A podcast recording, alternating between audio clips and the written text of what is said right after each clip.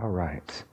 As is our tradition, um, we spend this time, is, is my Sunday school class has become discuss the sermon slash ask whatever question you got on your mind stump slash stump the pastor. So let's start with any questions from, and we haven't had ABF for the whole parable of the Good Samaritan. So if you got any questions about that as well, this would be probably a fine time as well. So from this morning or the last two messages, if you have any um, questions, you can raise your. We've got one in the back, not in the back. We got one. David Olsgaard.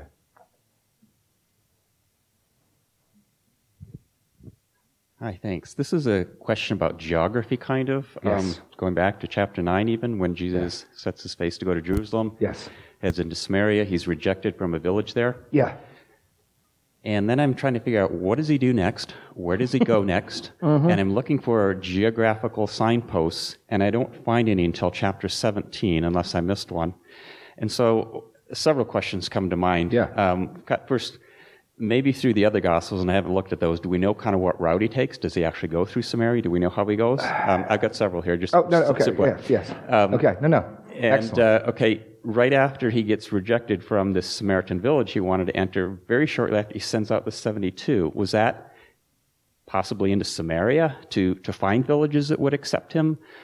Um, and then there are these people that came to him, this is going a few sermons back, who came to him, you know, I'll follow wherever you go. And I'm wondering if those two were Samaritans. Some of the Samaritans rejected, but then these guys come and said, well, I'll follow you. They rejected you. Do we have any clue about the geography here? And then in, in chapter 17, when I did find that next clue, chapter, uh, chapter 17, verse 11, it says, He's passing on his way to Jerusalem, he's passing between Samaria and Galilee. oh, yeah. Yeah, yeah. And so, but I find Okay. no other hints in between. So is he going through Samaria all this time? Is he going around it? Is he hanging around Galilee for a while because he was rejected and then going to. Uh, Ex- what's he doing? Excellent question. Let me, let me try to take them one at a time. Um, there's a Samaritan region between the northern Galilee region and Jerusalem down south. So if he's heading south from Galilee, uh, he is going to pass likely through areas of Samaria, which is what I'd take the initial Samaritan village. We know from John's Gospel in John chapter 4 that Jesus had a very positive um, response in a Samaritan village with the woman um, by the well. So we know that he was not uniformly rejected by the Samaritans. Whether or not the three people on the road are Samaritans or not, I don't know. They could be. There's no reason they couldn't be. Um, but Luke's lack of identifying them and Luke not even telling us how they respond. We don't know if they, well, I'm not coming, or if they return. I think programmatically, Luke's laying it out as Jesus is setting his face to go to Jerusalem and die. He's making the cost of discipleship clear. You want to follow me. You're not worried about these things. You're, you're not worried about whether or not you have a place to rest your head. You're coming after me. So I've, I think Luke intentionally leaves their identity ambiguous. He doesn't even tell us whether they listened or not. So could they be Samaritans? Maybe. To the degree that Jesus is going through Samaritan towns on his way to Jerusalem, he absolutely is sending the uh, 72 out. I mean, it says specifically in chapter 10 to every town he was about to go to. So if Jesus' path is about to go through Samaria, they're going there. If Jesus' path, now that brings us to your last question what path does he take? He is meandering. As much as he's setting his face to Jerusalem, he is meandering. Because, like you said, in chapter 17, he's up by Galilee again. You know, the other part of the problem is it's not entirely clear if Luke is chronologically li- listing his uh, his trip, or if he's he's taking this ha- on the trip to Jerusalem. This happened, and on the trip to Jerusalem, this happened. There's no misinformation. He's just not intending to set it up chronologically. If the Mary and Martha we looked at this morning are the Mary and Martha from John's Gospel who have a brother named Lazarus, and if he's at their home in Bethany, he just teleported, you know, hundreds of miles just outside of Jerusalem. Now, maybe it's the different Mary and Martha, and maybe Mary and Martha and Lazarus owned multiple homes, but it could be that. Because I see thematically why he might start the journey in this section of the book with this, because it's a call for us to sit and hear what Jesus has to say. But try to, I mean, a lot of people have tried to trace Jesus' path. It's just, I have not come across a clear, he went here, then he went here, then he went here, then he went here. So the, the short answer is I don't know if we can tell with any certainty what the sequential order is of where he goes. We certainly know in the next 10 chapters it is not a beeline. It is not a straight line to Jerusalem by any stretch of the imagination. So did I deal with all your questions or, or is that excellent, excellent observations, excellent observations. Um, next. Donna Thompson. I just, I just have a comment. Um, you stress so much of how important it is for us to do things with our heart and humbly. And I think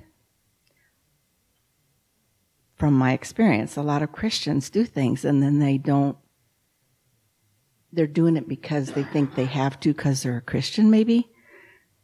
Okay. Does that make sense? Sure. So I really appreciated you emphasizing that a lot hmm. about doing things with your heart.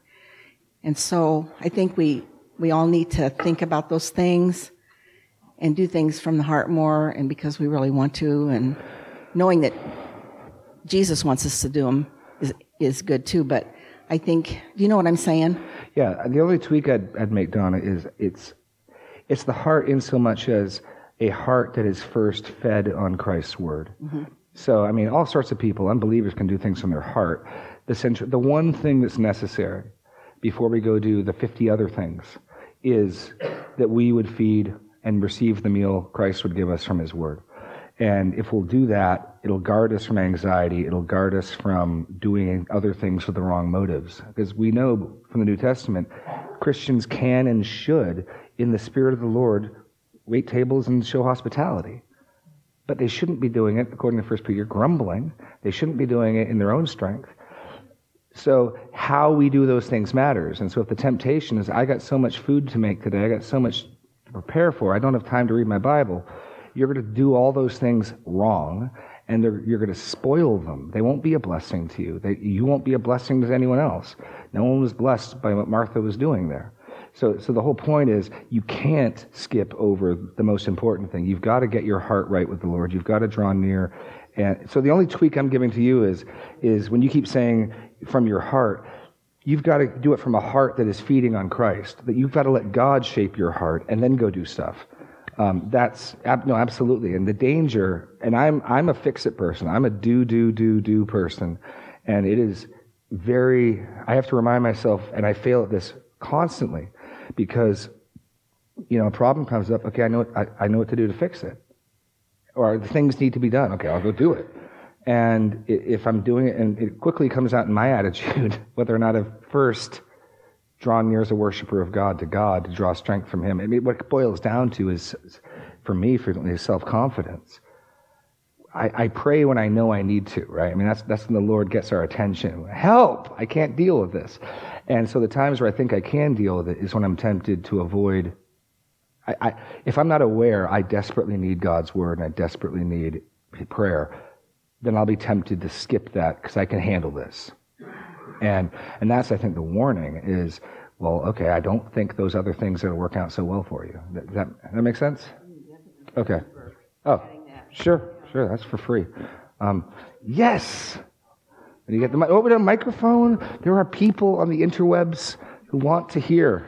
Um, I have, I, I guess my mother struggles with this a lot. Yeah, yeah. In from um, the perspective of a daughter approaching a mother with this, Yeah. um, what? How would you advise um, how to like bring up the fact? I, she gets so busied and um, trying to take care of all of us still mm. that it takes away from her joy in, I guess, doing what she's doing. And I mean, she she serves and she gets joy from serving, but it becomes so mm. much for her. Okay. Is there a um, good way to approach this to a I'm, tr- mother? I'm trying to decide whether to grab the dog by the ears or not. So, you know that proverb? Someone who engages in a quarrel that's not his own and is like someone who grabs a dog by the ears. Okay. Um, no, no. It's tough because you're a daughter, right? So you speak to her as a mother, not as like you're instructing her. Um, I think there are a couple ways you could come at it. I'd, I'd probably ask questions, get her to tell you what her anxiety. You see it, but get her to say it, and then, you know, you could even take her to First Peter five. The serving is to be done without grumbling. It's to be done in the spirit, strength that God supplies. You know, mom.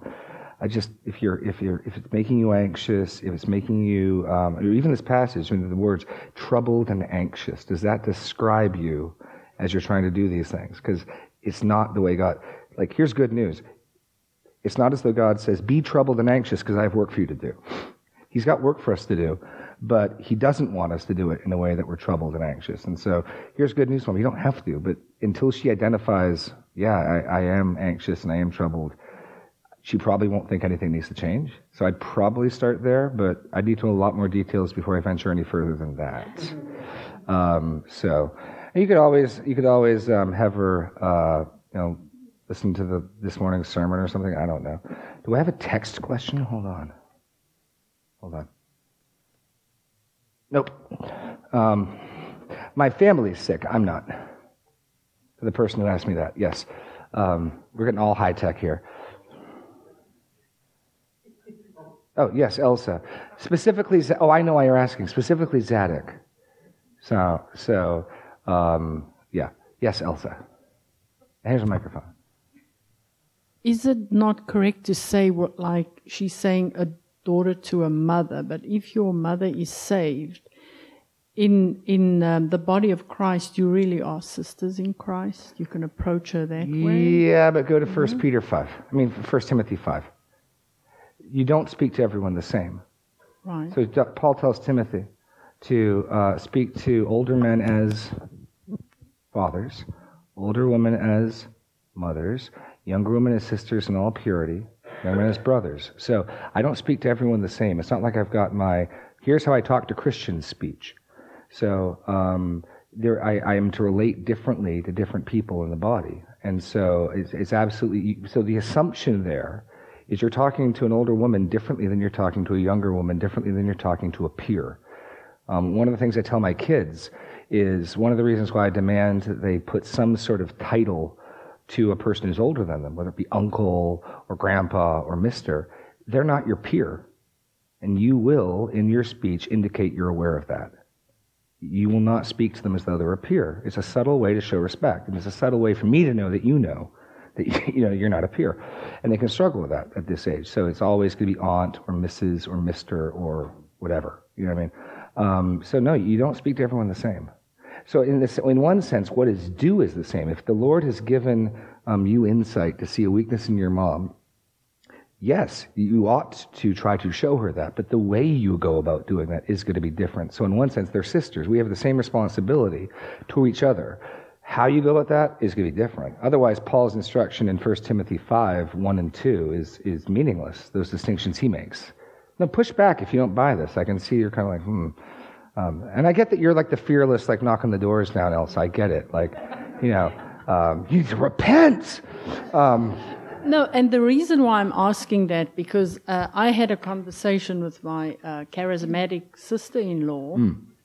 uh, and because her adult sons, and, and uh, they living with a girlfriend. Mm.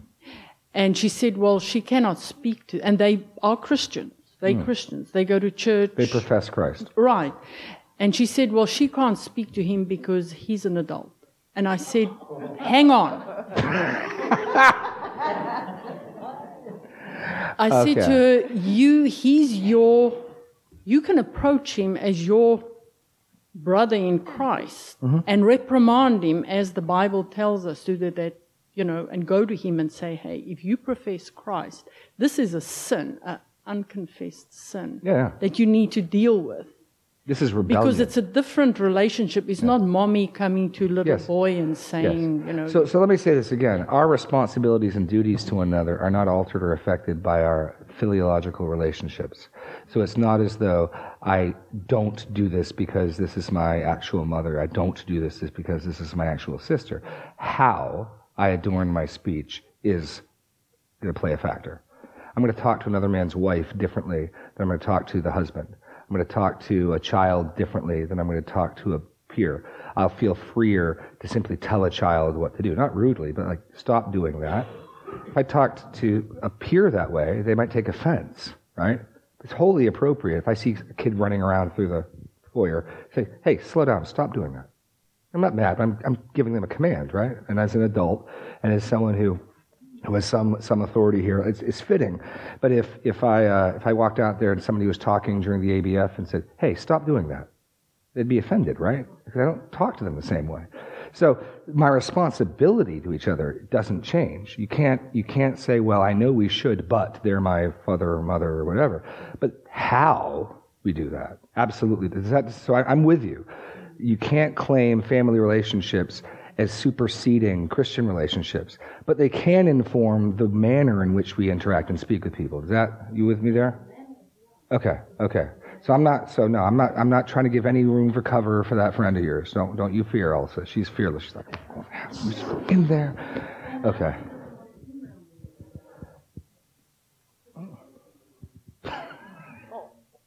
Well, no, it makes perfect sense. What did Jesus say about his messengers? How they, whoever receives you, receives me. Right, right. So from what you're describing, your friend right now does not want to hear Christ's word. You're, you're, I'm trying to keep the, this is going online, okay? Um, your friend, your relation, um, doesn't want to obey Christ in this matter, presumably because they prize their earthly relationship more than their relationship with Christ. I would rather offend Jesus than offend my son and, and his girlfriend, right? No, no, but this is a common problem people have. It's one of the reasons Jesus said, You can't be my disciple if you don't hate your mother, brother, father, sister, right? Like, he makes it clear. If you have to choose between me and your family, me. He's clear about that. Um, and, uh, and so, okay, this is a common struggle, and you can sympathize. That's what's going on. So, if she's rejected the Lord's word, how will she treat the Lord's messenger? If they call the master of the house Beelzebul, what will they call you? Don't be surprised. I just had a friend of mine who uh, I made this who, who announced some, some sin publicly, celebrating something the Bible condemns, and I made the slightest of comments and I was erased, and this person won't talk to me anymore. But I mean, and it's sad, but I'm not surprised. I don't go, why? You know, I get it. Yeah, if you don't want to hear God's word, you're not going to want to talk to me. Um, in fact, I'd be worried if they did want to, to some degree, you know. Um, so no, that makes sense. That makes sense. I mean, it's a shame.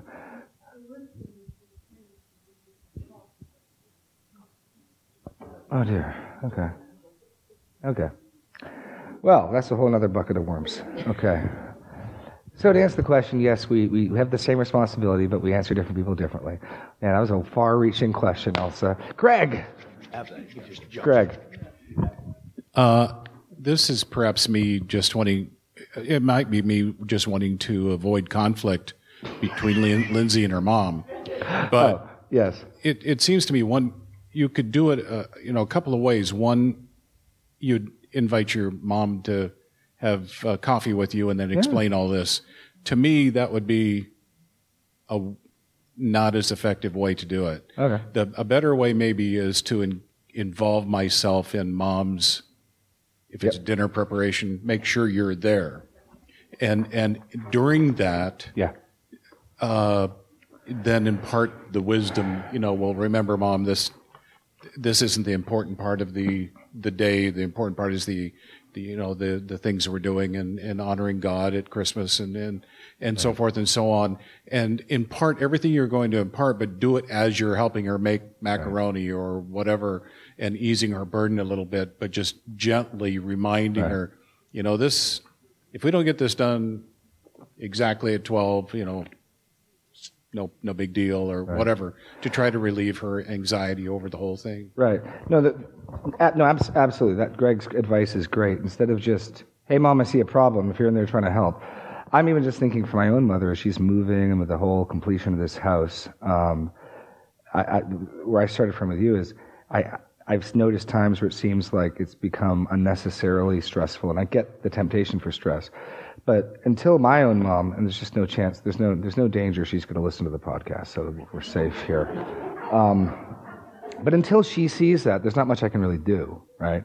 So I just try to point, like, Mom, you really, like, now I'm hoping if I'm, and it's not like it's a huge problem, but periodically from time to time, it, it's it's really stressful. Out i'm trying to like, Mom, this doesn't need to be. I get how this is a problem, I get we need to do stuff, but um, I, I I hate to see this tore up, and you don't need to be. And until until she sees that, or until she says, "Yeah, I can't do much else other than sort of try to, hey, you look like you're really, you look like this is really keeping you awake at night," and it, you know, whatever. So that's, I guess, where I'm getting at with that. But yeah, getting in there, helping, but helping her to see that, and then you've got good news. You don't have to be. It's not stop being because you tell someone who's anxious that they're sinning for being anxious, they just get more anxious, right? I mean, it's not it's not as helpful. Stop, you know, being anxious. But uh, it, it is a shame that people. Uh, what, what's the line from that hymn? Oh, what grief we often. Oh, what peace we often forfeit. Oh, what grief we needless bear. Needless pain we bear, all because we do not carry everything to God in prayer. There's a lot of truth in those old hymns, man. I'm telling you. Um, absolutely. Okay. Yes, Ron. Mr. Ludwig. Mad King Ludwig. Now you show, by the way, you showed me that, uh, that picture of the castle of King Ludwig. There's a board game called the uh, Castles of Mad King Ludwig. Uh, King Crazy Ludwig. Crazy Ludwig. Yeah. Not mad, crazy. It's a genetic thing that we inherit. Ron was telling me earlier he's got an excuse. He wants to know what yours is. Um, I'm just genetically put together this way, okay. so I have a natural excuse. Okay. Um, I had a situation with my own father probably 20 some years ago when he was uh, in prison. He got saved. And uh, one of the things he continued to do was use God's name in vain. And um, I didn't have the courage to confront him personally, but was very burdened by God to do something. And so God gave me another option. So I wrote him a letter because he was still in prison and used scripture. And actually, it, it really allowed me to get my thoughts more clearly together. Yeah. And um, I sent it to him, and he sent me a, uh, a great letter back thanking me because he just hadn't really. It was something he had done for Yeah. sixty some years and never thought about it. So. Yeah, no, abs- absolutely. No, that's yeah, and, and thinking through those things. I mean, and and, and that's really um, the, the biggest piece of advice I'd give you is if that's your heart, say, Lord, help me to find a wise, good way. God will give you wisdom. I mean, uh, and there is wisdom to it. The Proverbs talk about a word fitly spoken is like an apple of gold and settings of silver. And it's distinguishing between what you're delivering, the apple of gold, and delivery mechanism. I was once told by a professor that I had like apples of gold on like a dirty clay tray or something. Yeah. Um, like the delivery was lacking. Um, so, uh, I don't know where this guy got that idea from, but anyway, anyway. Any other questions or thoughts? Oh, Lois. Um, I'm thinking that the doing of something for the doing of a service, we should do it with a, a heart of appreciation to God. I'm concerned that sometimes I get asked to do something that I automatically don't just say, yes, I want to do that for the Lord. Right. Doesn't mean that I shouldn't do it. Right. If I'm, if I'm offered, if I'm asked to serve in some way and I don't feel an, an instant desire to do that, Right. that doesn't mean that I shouldn't give it a try. Pray about it, do it, and and um, Right. No, no. This this is something you get abused both ways. You can you can. There's two ditches, one on either side of the road. On the one hand, you've got the people who. Um, I remember when I was at Masters College, and every year they'd let the students take a week off to do service trips to local churches. They'd encourage the students to do that. And I remember somebody telling me very sanctimoniously that they didn't want to be a Pharisee and go because they didn't feel led to go. They didn't like like, wow, I'm very impressed. Uh, and so, what are you doing with this week? Oh, you're playing video games for the Lord. I see. Okay. Um, so, on the one hand, you've got people who, you know, if you press that too far in one way, um, well, if I don't feel like doing it, I'd be a Pharisee if I did it, so therefore I won't do it. Um, on the other hand, you've got the people who, uh, if you've ever read John Piper, John Piper really is pushing back against something he saw a lot of when he grew up. Um, something is more meritorious if you don't feel like doing it than if you do. And so there's almost this pride in, I have no desire at all to be nice to you, which is why God's so pleased that I am. You know what I mean? Uh, no, but that's what it would boil down to is um, the real, the really impressive Christian character. And, and there's a half truth to this. There's a sense in which one hallmark of faith is doing the right thing even when everything in you says not to. There is a sense, there's, there's a half truth to that.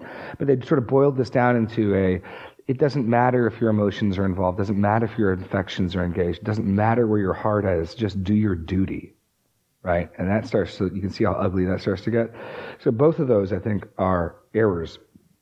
Um, we're told to serve one another. We're told to prefer one another. We're told to put others' interests in front of myself. So somebody asks me to do something I don't feel like doing, like helping them move. I mean, a few things are less pleasant than helping someone move.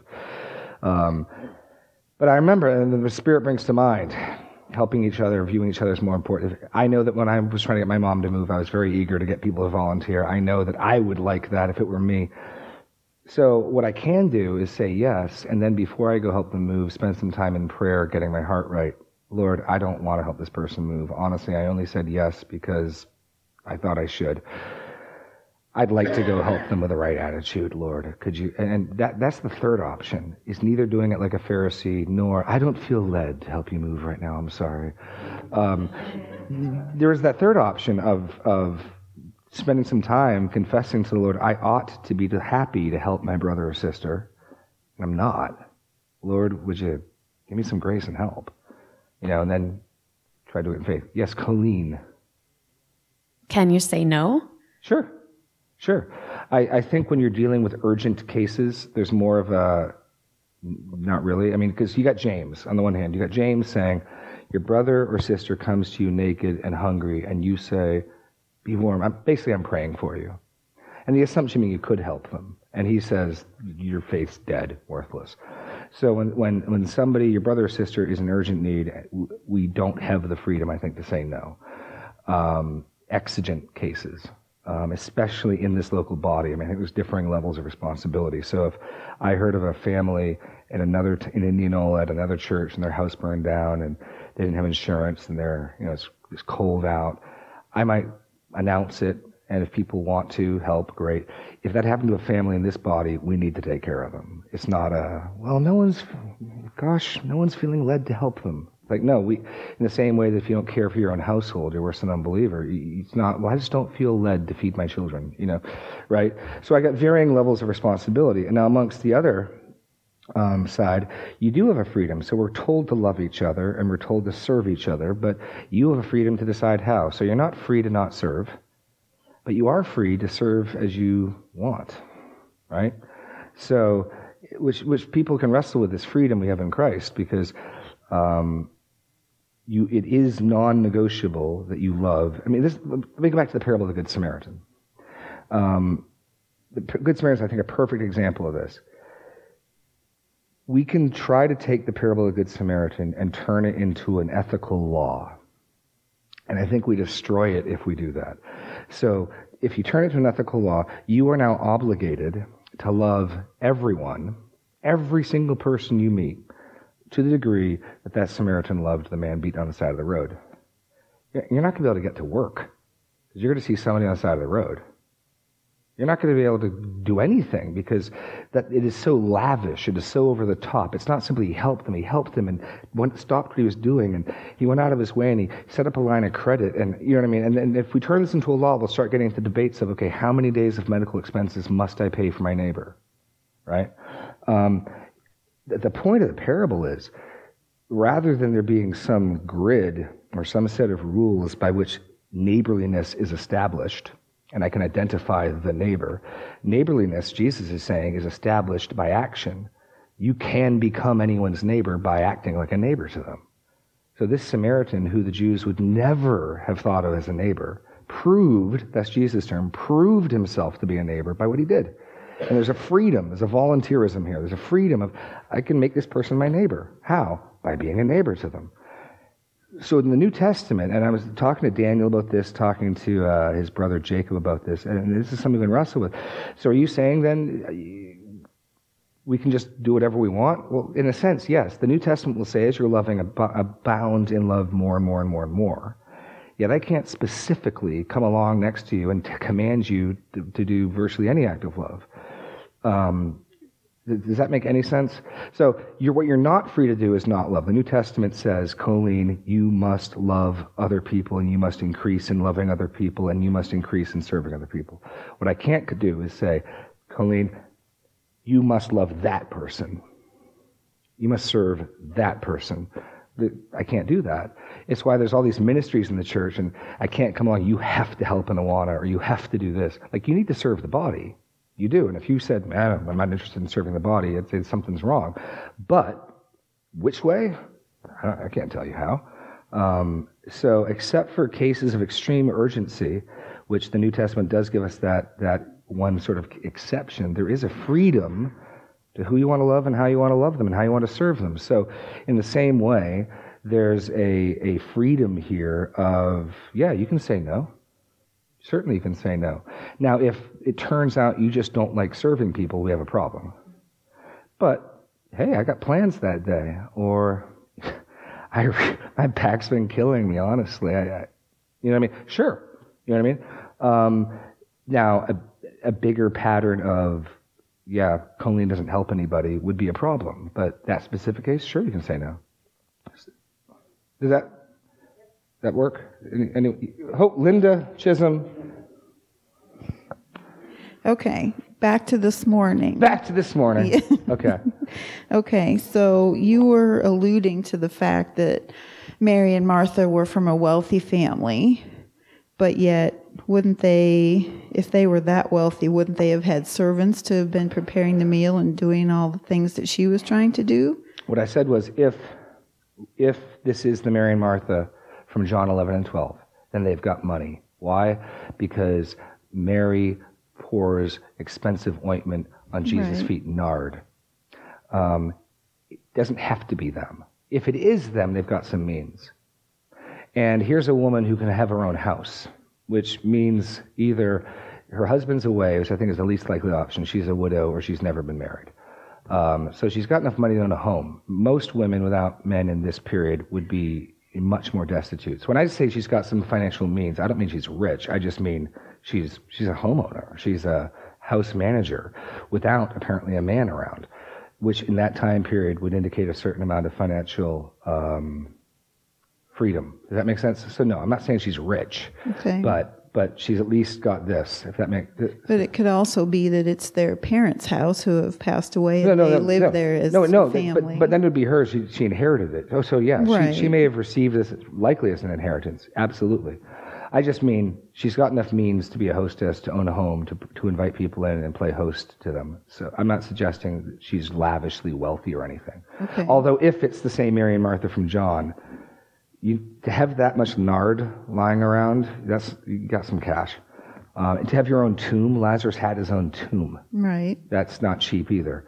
Um, so, but it may not be them. So I don't know. And then also. Oh, she's got more. Oh, well, continuing on with that, we don't know because, you know, we're not told, but it could be that at that point when he rebuked her, she sat down and began to listen as well instead of going back to what she was doing. No, no, absolutely. And Luke's failure to tell us how the story ends, just like he doesn't tell us how the encounter ends with the lawyer, just like he doesn't tell us how the encounter ends with the three people who say they'll follow him, suggests he's setting this up thematically for the reader to get the point. The point isn't about Martha right. even.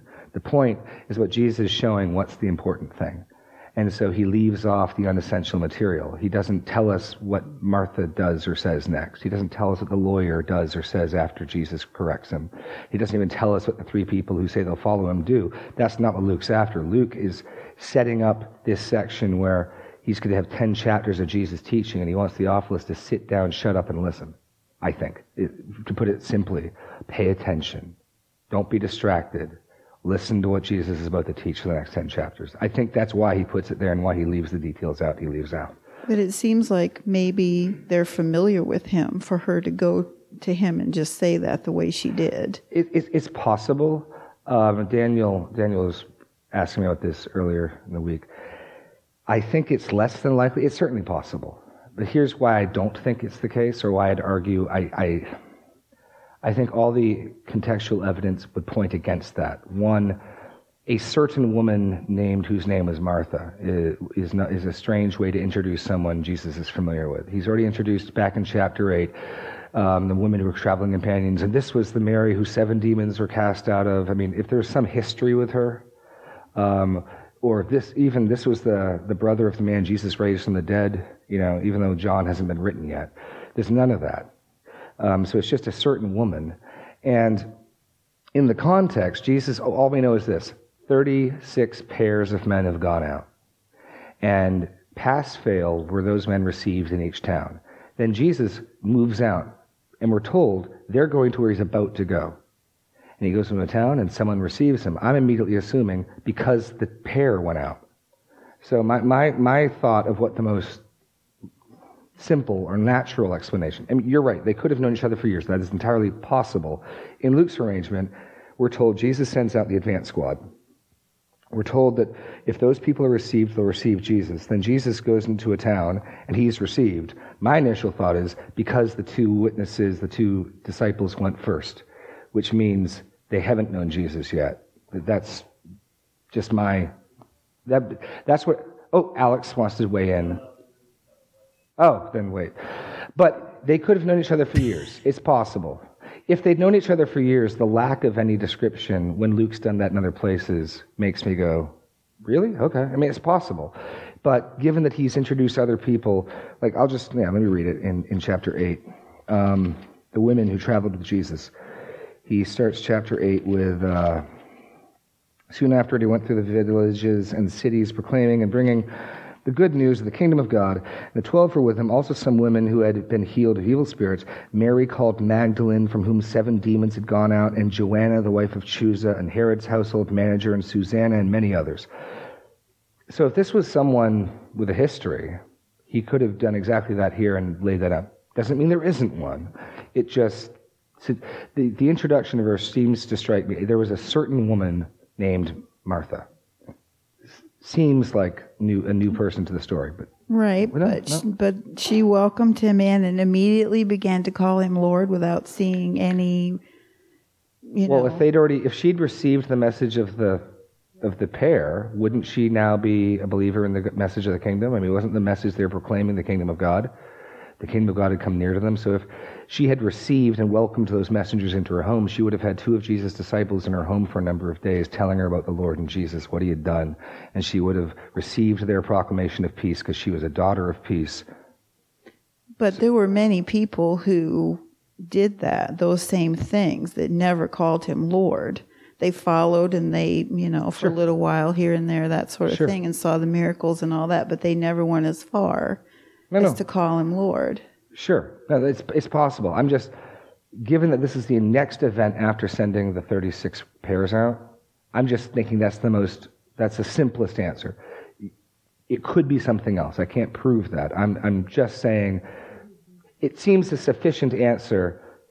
She had entertained a couple of disciples in her home for a couple of days while they were traveling. She heard about Jesus. She heard what she'd done. She'd come to faith, and then it would make sense that she'd welcome him into her home and call him Lord. To me, that works. I can't prove that's what happened. But okay. Alex in the bayback. Oh, oh. I was wondering if um, why the servant who was doing the cooking and the dishes and everything questioned God.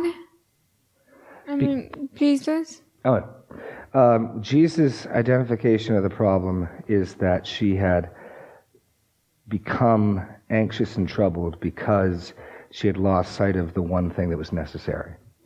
And so, um, because we were already told she was distracted or literally drawn away from what exactly was she di- distracted from? The many things she had to do. Um, so all of us can get up a day and know we've got we've got to you know do a number of things, have a number of things on our docket that day. And Maybe she was distracted from what he was talking about. Well, Luke tells us Mary, um, Martha was distracted with much serving. So what was distracting her was hospitality, serving the guests in her home. So and distracted from listening. Because, like I, like I said earlier, you don't, you're not, distracted means you wanted to pay attention to something. If I, if I go, if I go to Greg's house and he's got a football game on, I'm not distracted from it. I just don't care. Um, no, fair enough. I mean, no, and with anything else, right? I mean, you know, you're, you're walking in the, the store and the radio's on about something, but you don't care. You're not distracted from it. You're only distracted from something you were meaning to pay attention to. So she's distracted or drawn away from something to the much service. I also servant. wanted you. I'm sorry, this is No, no, kind of no. late. Um, but I was also wondering if you could pray for my brother. Sure. What's his name? His name is Noah. Noah. And what do you want us to pray for?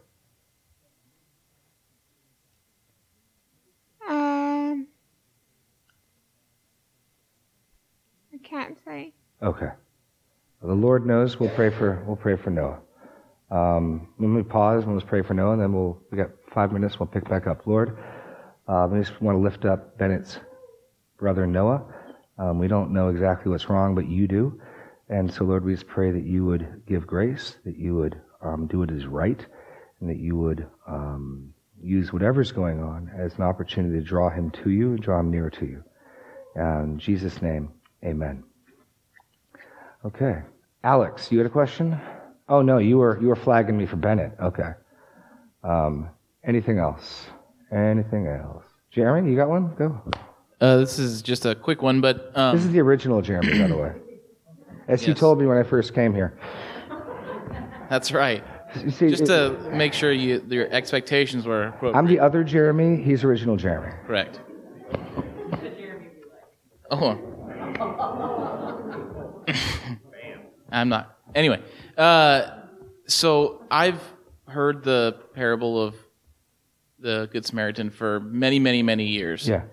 Never until just a couple weeks ago was it brought to my attention, or or did I notice that this isn't necessarily a Jew. Uh, it seems kind of likely because Oh, yeah. the relationship between the Jews and the Samaritans are Yeah. talked about a bunch of times, and it talks about the man leaving Jerusalem to Jericho. So, but uh, it's it seems kind of interesting that uh, the narrative is ch- is emphasized kind of as like the Samaritan wouldn't have helped this person because he's a Jew when we don't know that that's true. Does, Right. I mean, does it change the story at all? Oh, you know, I've, I've heard people say that to make this modern day be the equivalent of a Palestinian helping a Jew in the Holy Land, or back during uh, segregation, um, uh, someone of color helping someone else. Um, it's striking to me that in a story where we know everyone's identity, we know the Samaritan's identity, we know the priest's identity, we know the Levite's identity, a certain man. It's also striking to me that this lawyer is looking for the criteria to which to identify neighbor. And then all we know about this man is in need. So, so I, I, I'm coming at it thinking that's intentional. It is intentional he's the one guy we don't know who he is. I, Jesus, I will not tell you how to identify your neighbor. I will not do that. The fact that it's a Samaritan, he's, we can assume default this might be a Jew. Um, although I think if that was Jesus' main point, he would have told us this is a Jew. Certainly they would have assumed the Samaritans are the least likely to obey or exemplify the law, because after all, they're those jerks who only read half the Bible and they worship in different places and they're cursed by God. And the lawyer was Jewish. Right. Almost So the lawyer almost certainly would have looked on contempt on the Samaritan. So he is, it it would be like trying to find the person you'd least expect to do the right thing and putting them into the story. So the, that is, the Samaritan is significant that way. And sure, I guess we could default to this man probably is Jewish. I just don't want to make that the main point, the racial tension, when he's the one guy we're not told who he is. So I don't want to make that the, the main point. It, it could be a sub point.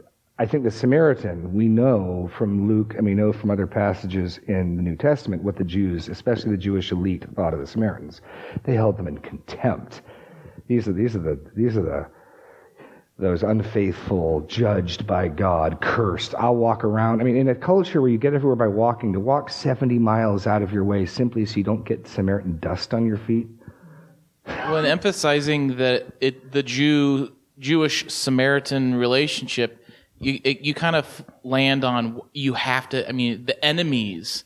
Well, what the story may be just saying is help everybody. I mean, if you see someone who's in need, help them. Yeah. It, whether whether it's a friend or an enemy or anybody yeah. else, it doesn't matter. Be the type of person, and but that, but this is where I want to get back to law. The striking difference in the Samaritan is he felt compassion. He didn't consult the rule book. It's not as though the Levite, the priest, and the Samaritan all had the rules in front of them, but only the Samaritan followed the rules. But I made I made it briefly um, last week, but I talked about how law, the law was added because of transgressions, according to Galatians. So because the people are sinful, they need more laws. So everyone as kids knows this. You, I'm sure you have more rules in your house than you did before you had kids. And as the kids find new and creative ways to do wrong things, new rules come into play, right?